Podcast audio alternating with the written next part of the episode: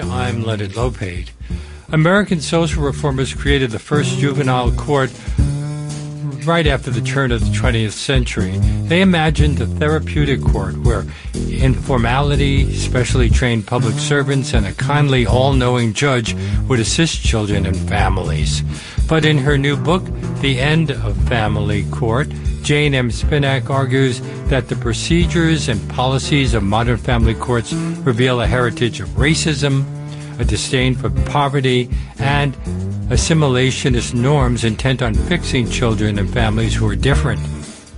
It's published by New York University Press and brings Jane M. Spinak, the Edward Ross Aronow Clinical Professor of Law Emerita at Columbia Law School, to our show now. Welcome.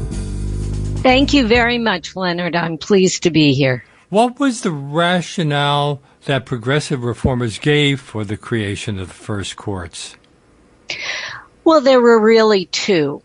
Um, the first was that children should not be treated as adults when they get into trouble. And everyone pretty much ag- continues to agree with that, that uh, children should be treated differently. And um, now we have the science that proves that, uh, not just our our common sense.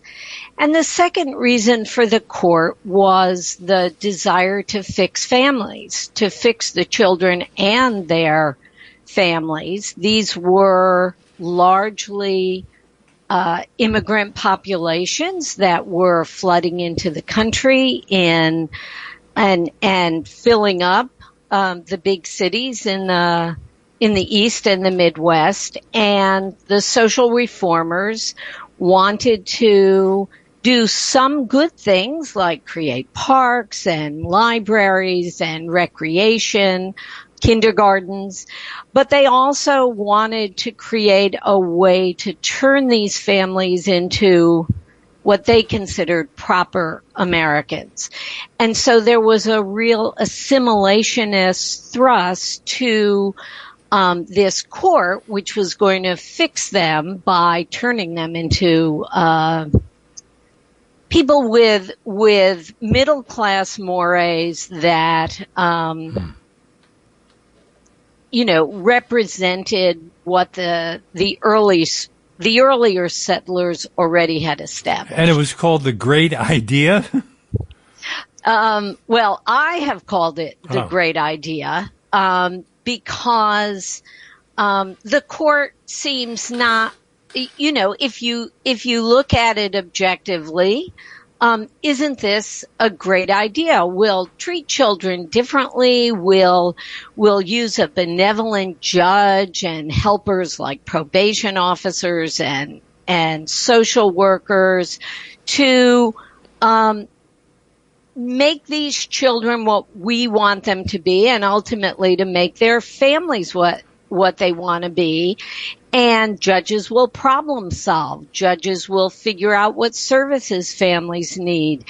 And, and that, you know, that's how I, I have characterized it as a great idea because mm. it has stuck for the last 100 and almost 25 years. And you say that it uh, started initially in the cities of the the East, the North, and the Midwest. How quickly did the idea spread?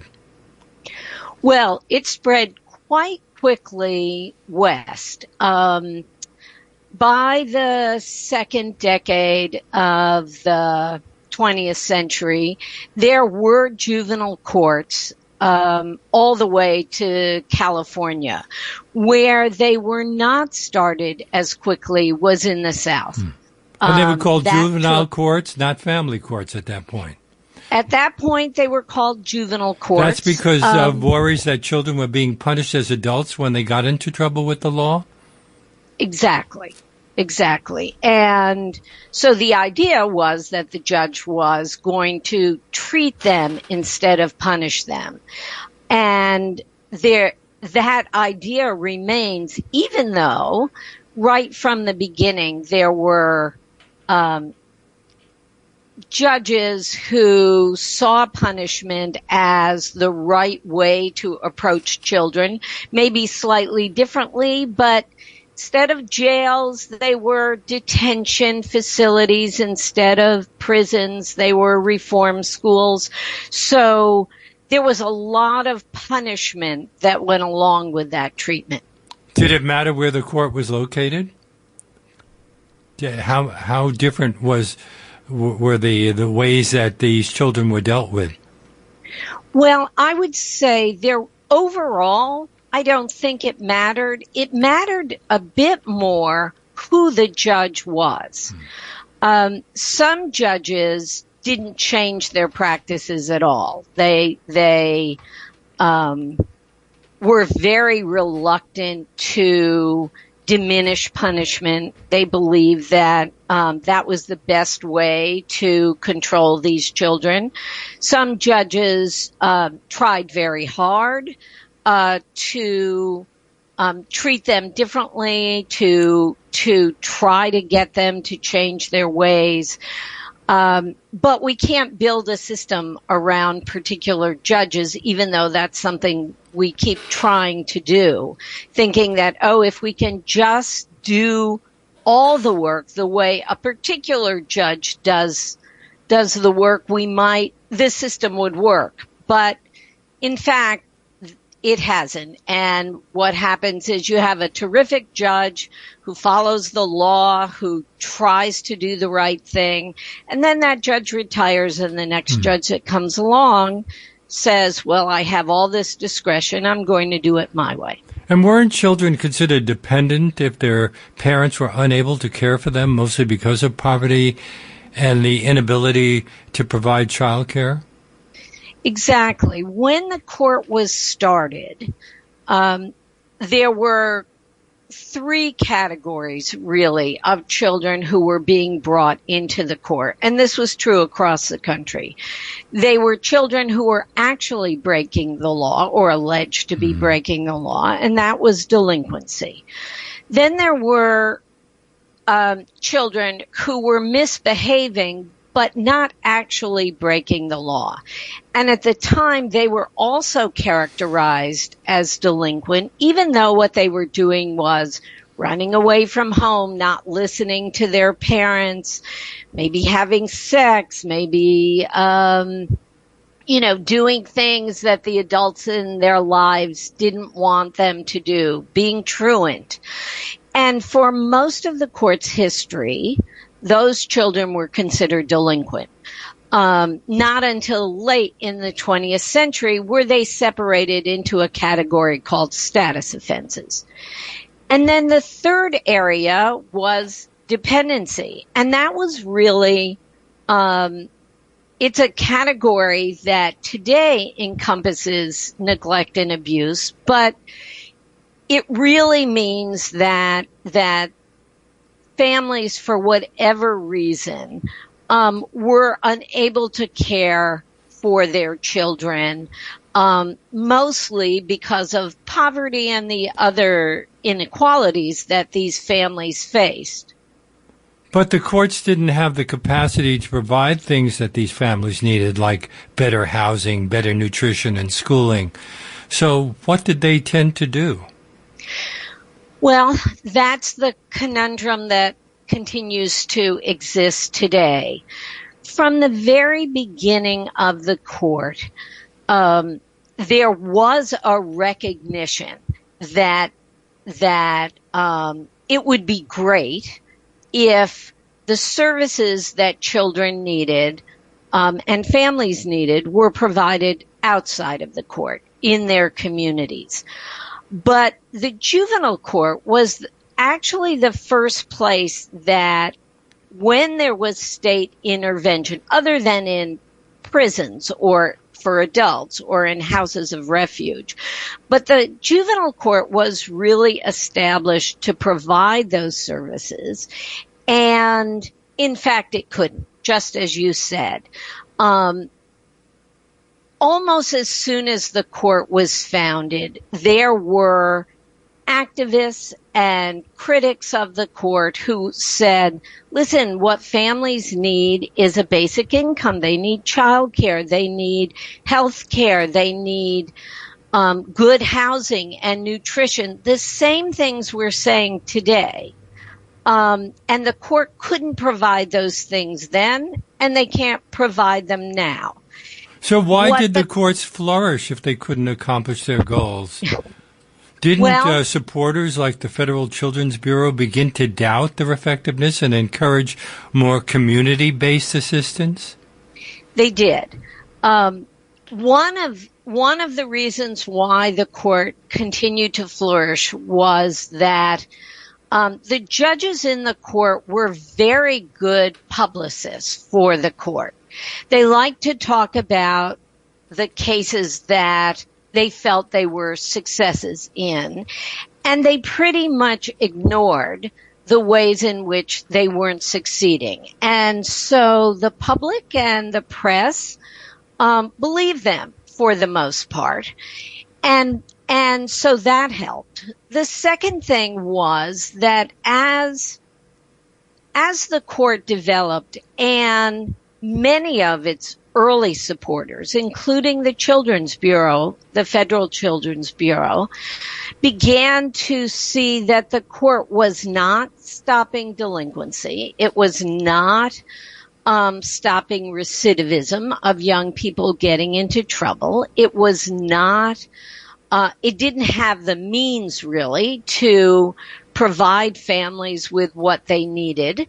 Um, so they ended up, these families ended up being blamed uh, hmm. in court rather than given what they needed.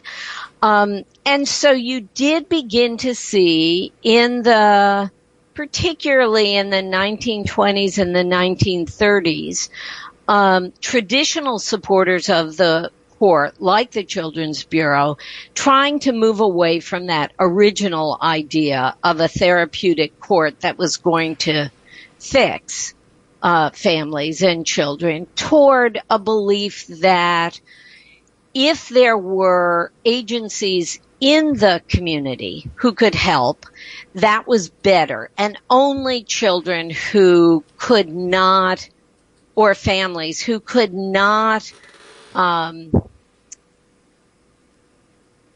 flourish with that help in the community should should be sent to the court for the court to determine what should happen um, because because the community assistance um, was not enough.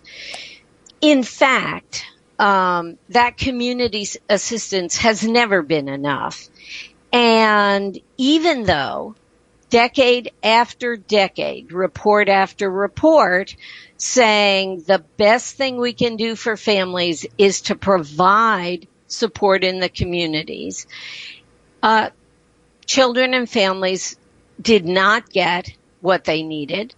Uh, and were continued to be blamed for their poverty, for their dependency, and um, sent into the court for solutions. And is it fair to say that now, more than a century later, children and families continue, in some cases, to be failed by these courts? Absolutely. Um, they are not only failed by these courts, they are failed by our entire uh, social system. Um, the families that began in the court were mostly immigrant families. As the court expanded and eventually developed in the South, um, many more families of color found themselves, particularly black families, found themselves brought to this court. Um, at the time, um, both in the South and in the North, through you know, beginning in the 1920s and 30s, um, reports about the court were already finding out that black children were disproportionately brought into the court and punished disproportionately. We punished far more than white children. Far more than white children, um, and um, the services that were sometimes available to white families were never provided to black families. Instead, you had a development within the black community, especially in the South, of the community trying to take care of those children. Um, it's a bit ironic because the black community, especially black women's clubs, tried to get the court to accept that these children needed help from the court itself. And at the same time, they were trying to protect these children from the worst of what the court might do. Um, Especially so, in the Jim Crow South. Exactly. But, you know, very, very early in the de- in the 20th century, this was going on. As the courts expanded and began to accept black children and other children of color, um, supposedly for assistance, um, the disproportionality grew. Um, you know, the in New York um, and in Chicago, where the the first court began, um, there were studies done, um, especially after the race riots in both cities um, in the early 20th century. There were studies done uh, that showed that black children were much more likely to be arrested. They were much more likely to be sent to court. They were much more likely to be sent for far less serious matters. And they were far more likely to be punished. Um, every one of the reports up until today. So you had these reports of to study the court and to study what was happening within the black communities. And each time, uh, the reports would say, this is happening because of segregation. Mm. This is happening because black families are are kept within uh, real, real uh, tight areas of these cities where they are not getting the the supports they need. They're not getting the services they need. You know, there was a study done that showed in the entire country there were four, 40 nurseries that would accept black students in the entire country wow. in the middle of the century. And that's in um, the north as well. It's in the north as well. The I would say that in the north, at least um, many of the social service agencies continue to study this problem and to um, publicize what wasn't available.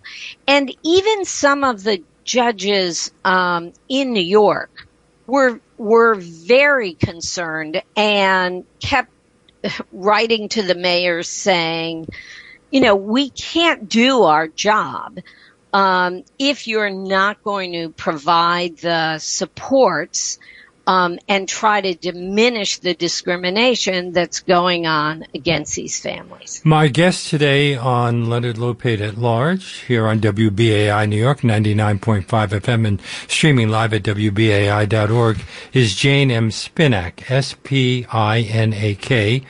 Her book, The End of Family Court, How Abolishing the Court Brings Justice to Children and Families is published by New York University Press.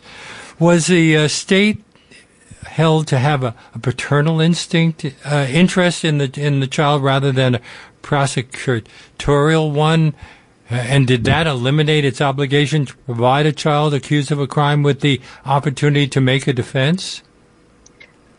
Well, the when the court began, the idea was that you didn't need due process, you didn't need lawyers because the judge and the probation officer were going to, um, you know, sometimes the judge said, I act like a super parent. Sometimes the judge said, I have the ability as a kindly, benevolent person to decide what would be best for this child.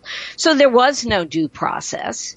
in the beginning, and there was no, um, there wasn't the alternative um, to say, well, I'd I'd rather be um, I, would rather be tried in a court where there is some due process. Um, over time, as starting really in the 1950s, moving into the early 60s, there was a greater understanding that these courts uh, were not doing the parental job they were supposed to be doing, that children were being uh, arrested and and brought to court and punished without any uh, due process rights, and so there was both a recognition of that in the late 1950s and then into the 1960s um, during the period when the Warren Court was um, developing the due process rights we have today, they were also looking at this court and determining when should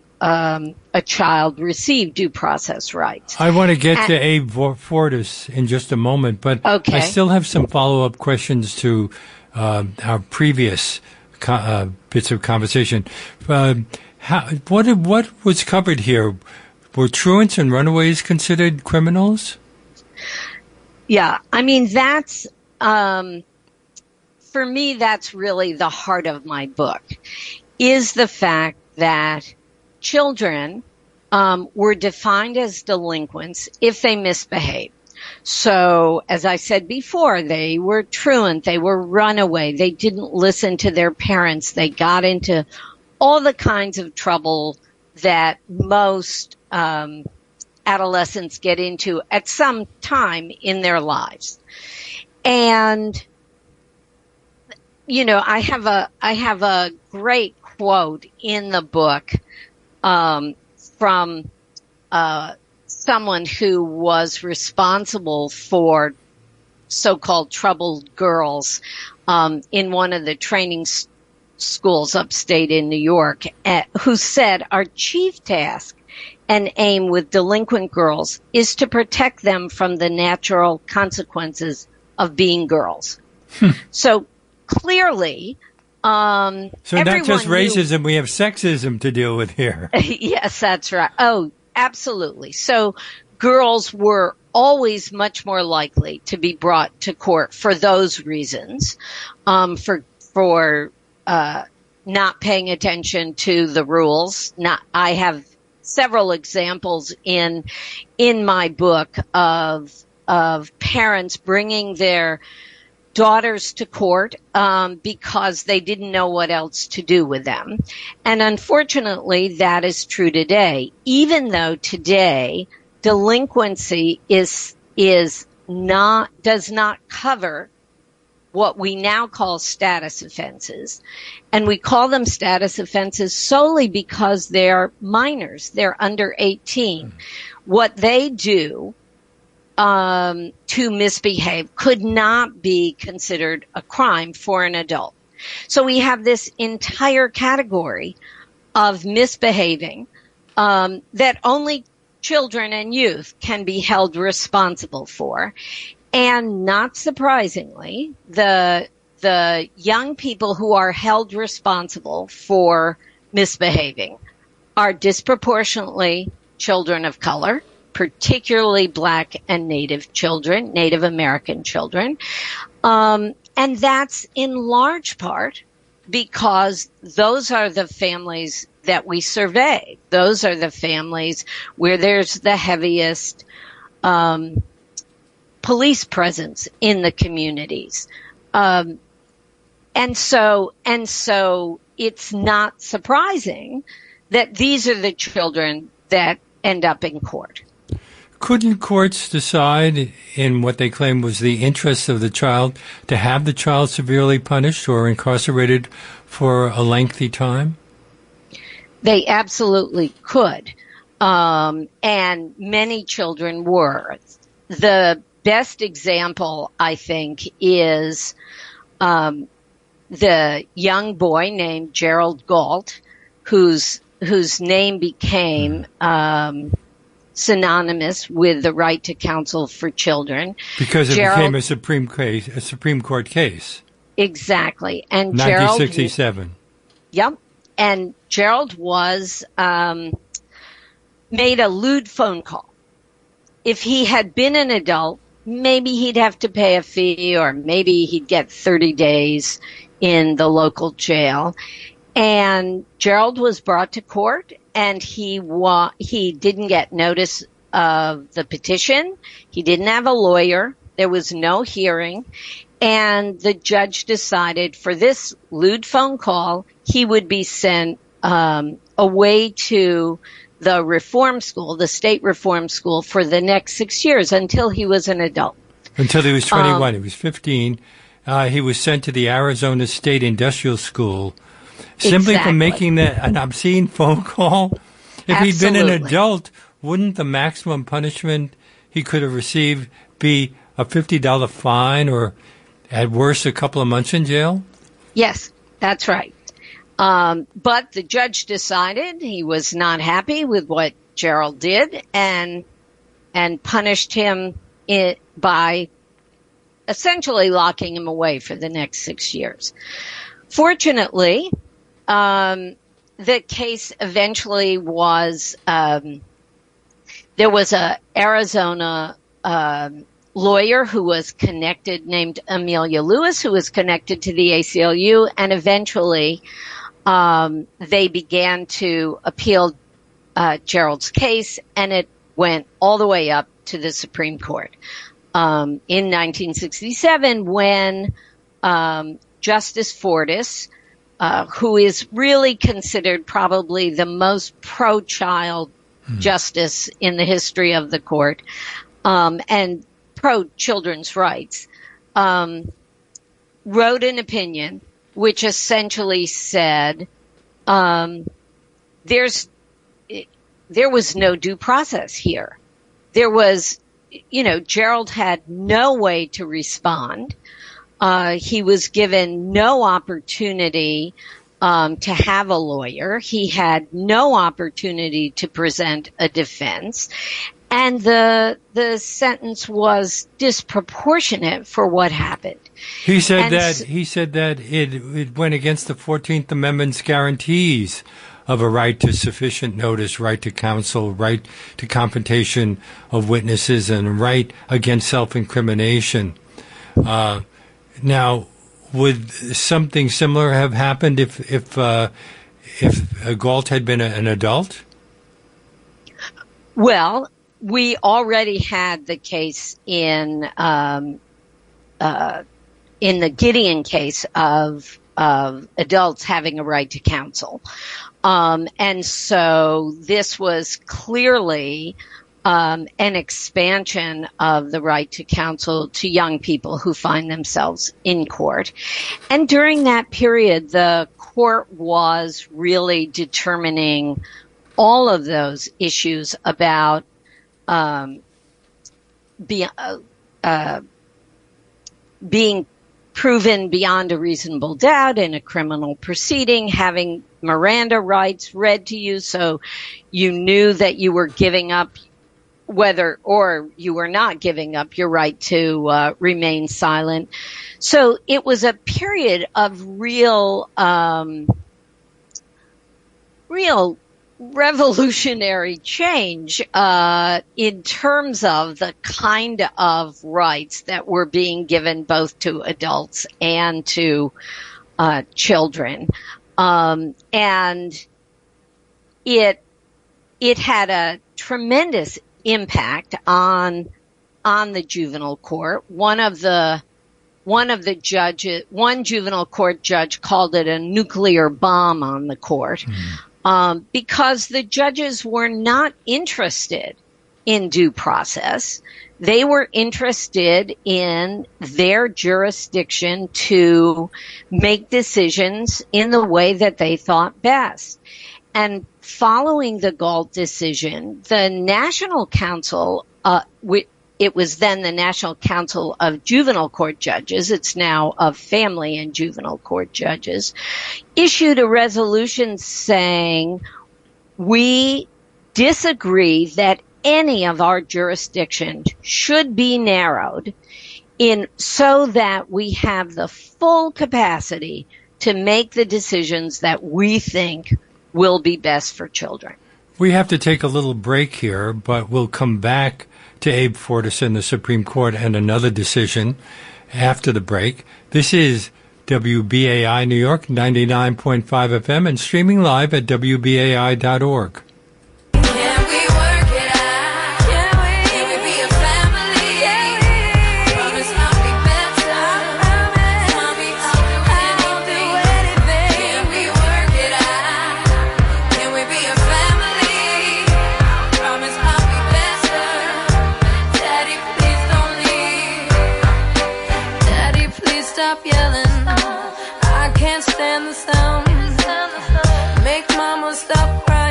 I hope you're enjoying my conversation with Jane Spinak. If you sign up to become a member of WBAI during today's show with a contribution of $50 or more, you can receive a free copy of her book, The End of Family Court How Abolishing the Court Brings Justice to Children and Families. To do that, just go online to give2wbai.org or call 212 209 2950 during today's show. We'll be happy to send you a copy. That's give and the number 2 WBAI.org or 212-209-2950. But don't forget to make that $50 donate or more donation in the name of Leonard Lopate at Large. And we thank you very much. And return now to Jane M. Spinak. We're talking about her book, The End of Family Court, from New York University Press. She is the Edward Ross Aronow Clinical Professor of Law Emerita at Columbia University. And we were talking about a decision that uh, Judge Fortas made in the Supreme Court in 1967, but a year earlier he made another momentous decision, didn't he? What did he write in his majority decision in Kent versus United States? Well, in Kent, um, Justice Fortas uh, said, a young person, uh, this seems to be that young people end up in a kangaroo court.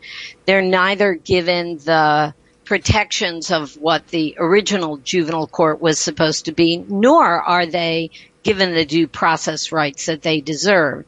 And Kent was about when um, do judges have to have a hearing before they transfer a child from the juvenile court to an adult court? Um, I do hope, Leonard, that we'll get to talk a bit about child protection because, of course, that's the other big area of state intervention we can talk about it in right family away. life. But I, I was uh, just uh, wanted to point out that Fortas uh, said the existing system might be the worst of both worlds. That's right. He certainly did. And it is. okay. And unfortunately, it has remained so despite these rights being provided to young people.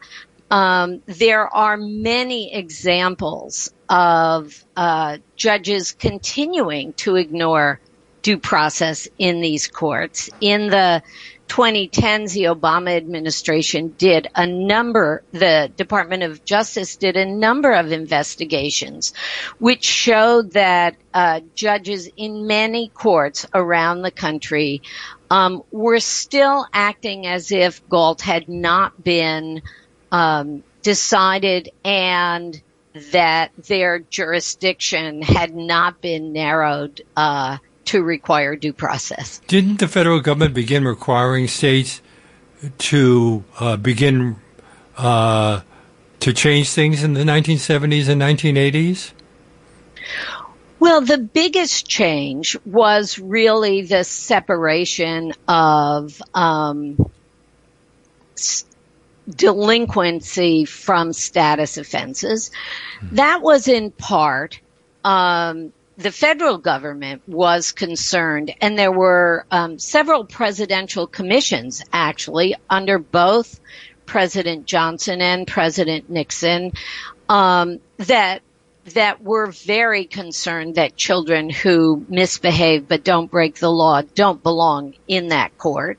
Um, the National Council of Judges uh, were not happy with those uh, commission reports either, um, and but there was this separation, and the federal government passed a, a juvenile law um, in the mid 70s, which said to states, um, we want you to stop locking up kids who misbehave but don't break the law. And if you do that, we will increase your funding.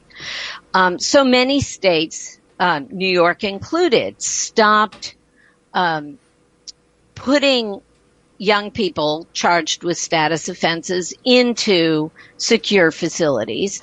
And um, but there were many other states that chose not to take the money and continue to hmm. lock young people up. Are there different family courts all around a, a, a, state? How many family courts are there in New York City alone? Well, in New York City, we have five, one for each borough. Hmm. And in the rest of the state, each county has its own family court. Um, so and I assume that if you do something in one area, you might receive a very different kind of treatment by the court than if you did it in another one. Absolutely. Better to be in Brooklyn than Queens, let's say. Yeah. Um, yes, and and even um, I have to say that in the in the mid '90s, I took a leave from Columbia and I ran the Juvenile Rights Division of Legal Aid. And I, I would say, say, that, that. you were the attorney in charge of the of that. I was, and we at the time it was really the height of the number of children um, in foster care. There were close to forty thousand children. Mm. It was also a time when the in delinquency. It was a high point and now the, the numbers have gone way down. But during that period, I would say even within New York City, each court had a different culture. Um, and so based on the judge, how, based on the judge or just tradition?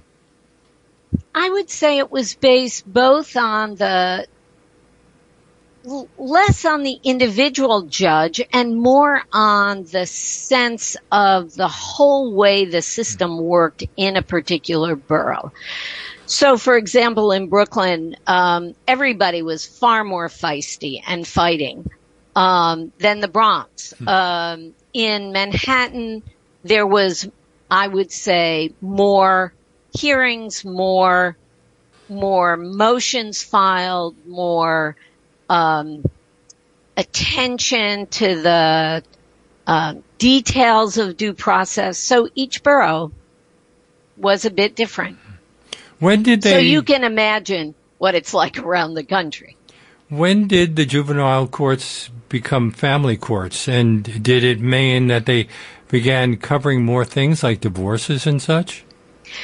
Yeah, the there had always been uh, from the beginning of the court, really.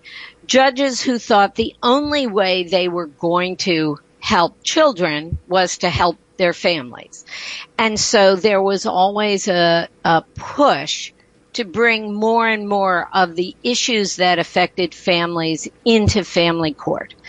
Um, these were, however, remember, mostly poor families. Family court has never been not in New York and not in most of the rest of the country, a place um, for people who have money.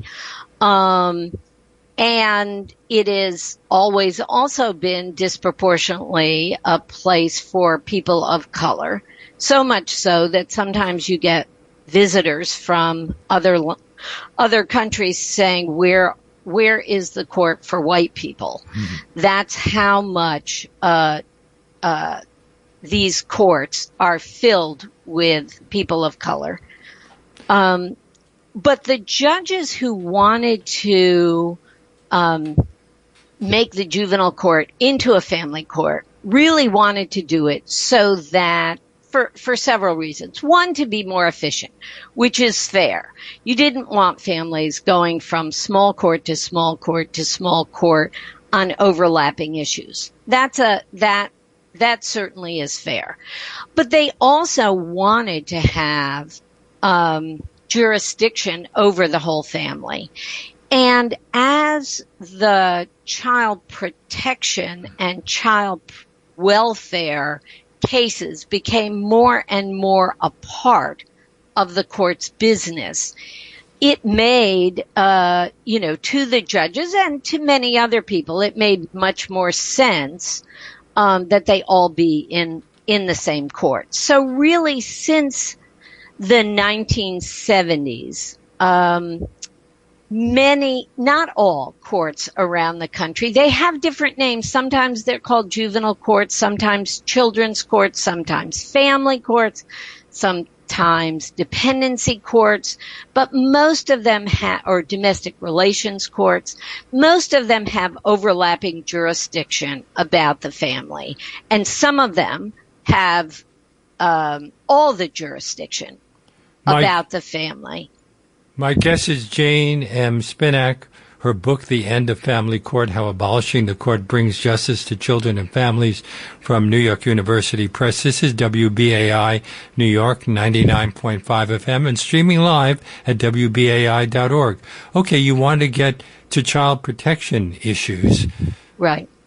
Go ahead, please. So- Sorry. I said, go ahead, please. Okay.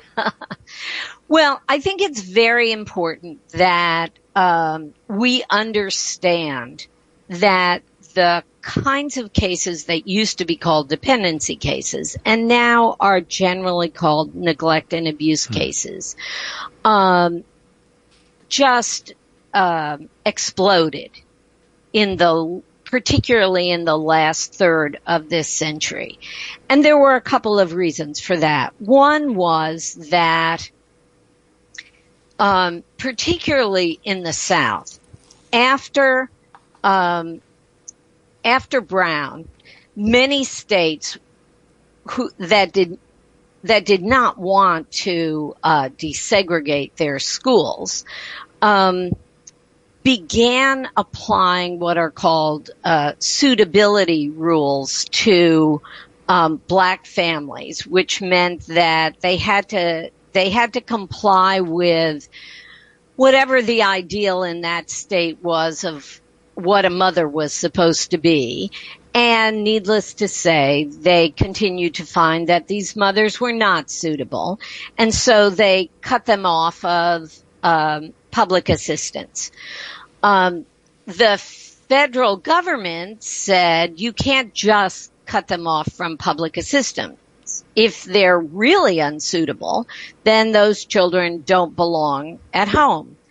Well, the end result was thousands upon thousands of black families were cut off from any form of public assistance and their children were put into foster care where there was no um, mechanism for them to be returned home.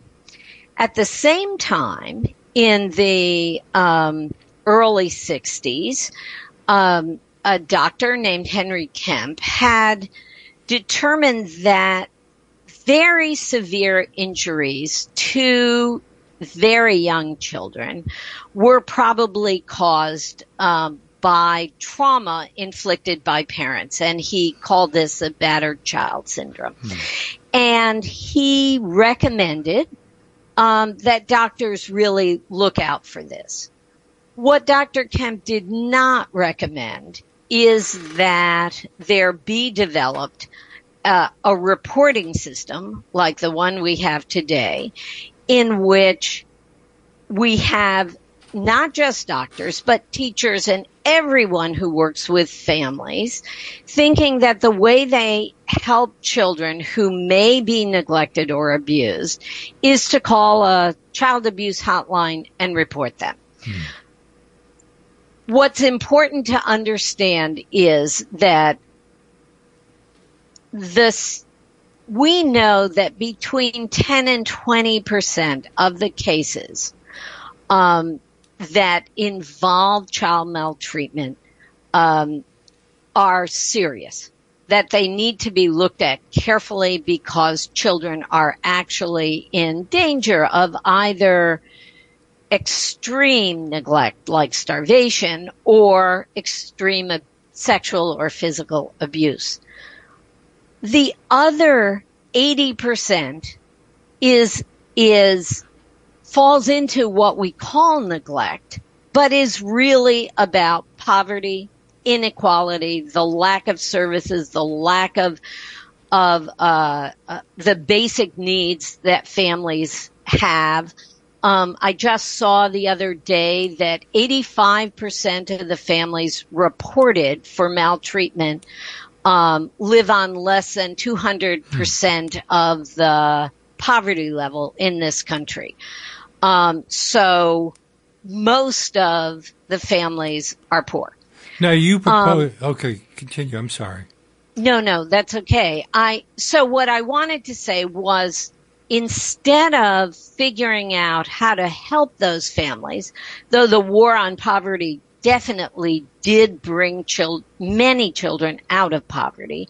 But at the same time, we were creating this child protective system that wasn't protecting children.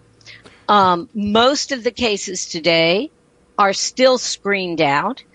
Um, in 2019, there were over 4 million reports on more than 7 million children.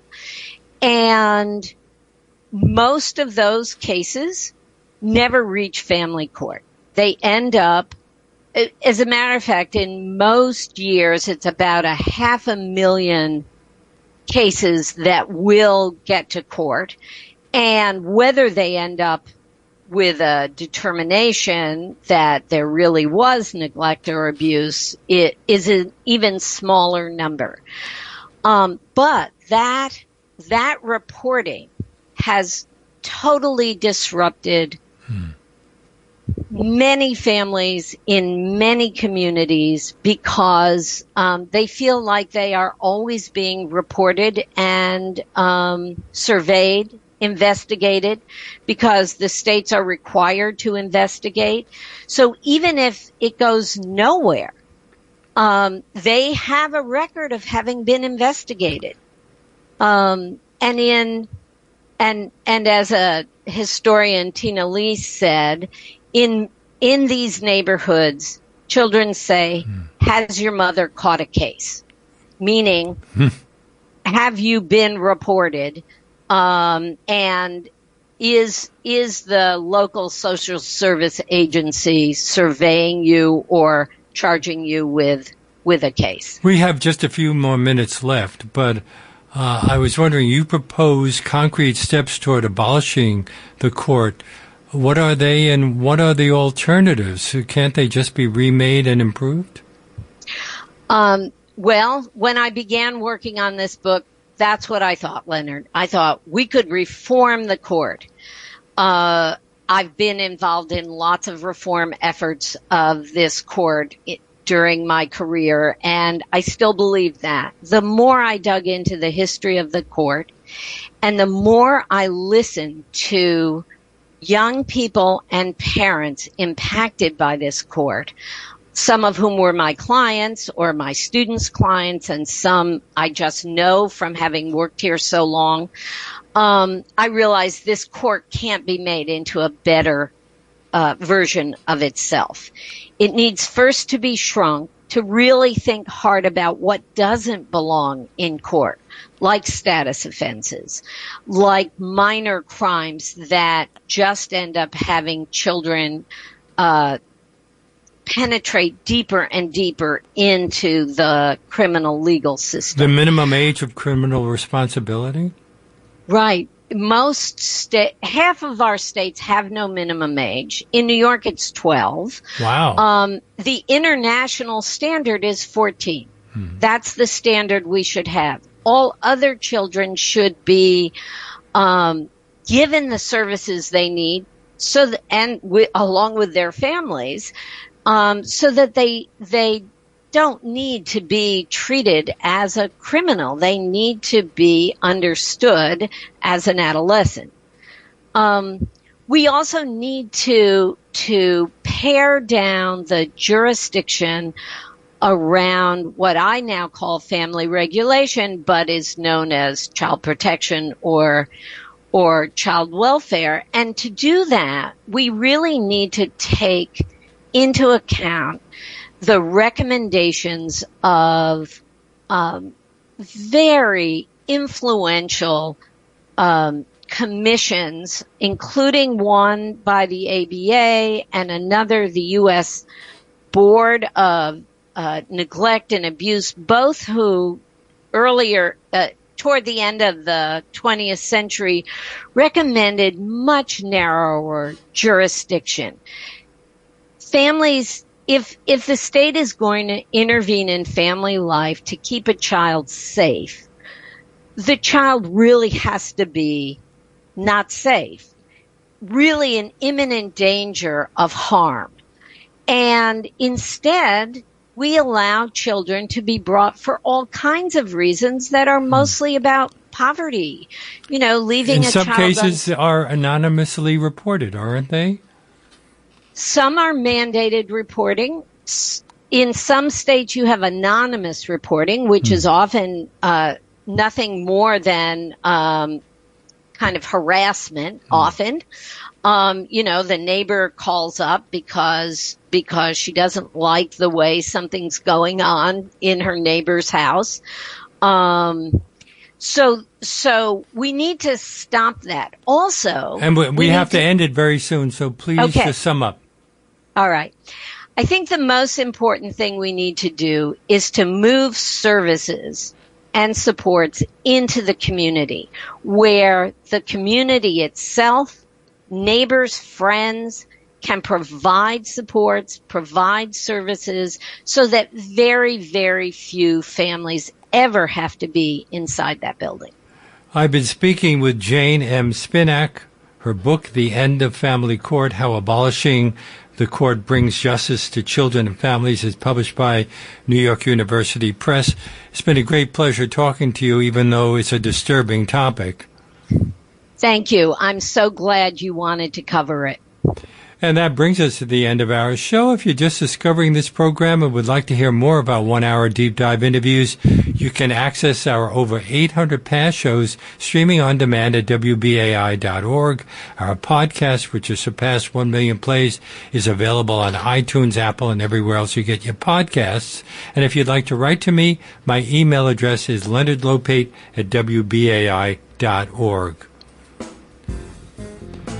Before I sign off today, I need to ask you to support WBAI to keep the show coming to you weekdays from 1 to 2 p.m. and to keep the station coming to you because we've been going through some pretty rough financial times. So we're asking all of our listeners who have the means to do so to make a contribution at whatever level they're comfortable with by calling 212 209 2950 or by going online to give to WBAI.org right now. That's give and the number two, WBAI.org. We need your help to keep bringing you this unique in-depth content, information you usually don't get anywhere else. And as I mentioned earlier, anyone who makes a contribution of $50 or more in the name of Leonard Lopate at Large right now can receive a copy of the book we've been discussing, The End of Family Court by Jane M. Spinak. So why not make that call right now to 212-209-2950 or go online to give to WBAI.org. And you might also consider becoming a sustaining member, what we call a BAI buddy for $10, $15, $20, $25, however much you're comfortable with a month it allows us to plan for the future and you can keep it going until you decide to stop it. But we will be happy uh, and grateful and say thank you with a BAI tote bag to anyone who signs up to become a BAI buddy for $10 a month or more. But either way, I hope you'll call right now because uh, we rely on listener donations. Um, it allows us to be completely free speech radio.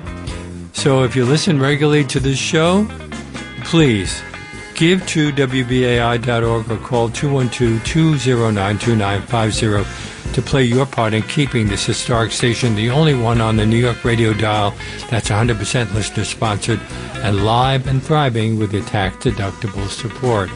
And we hope you can join us again tomorrow when my guest will be Bob Hennelly. We'll see you then.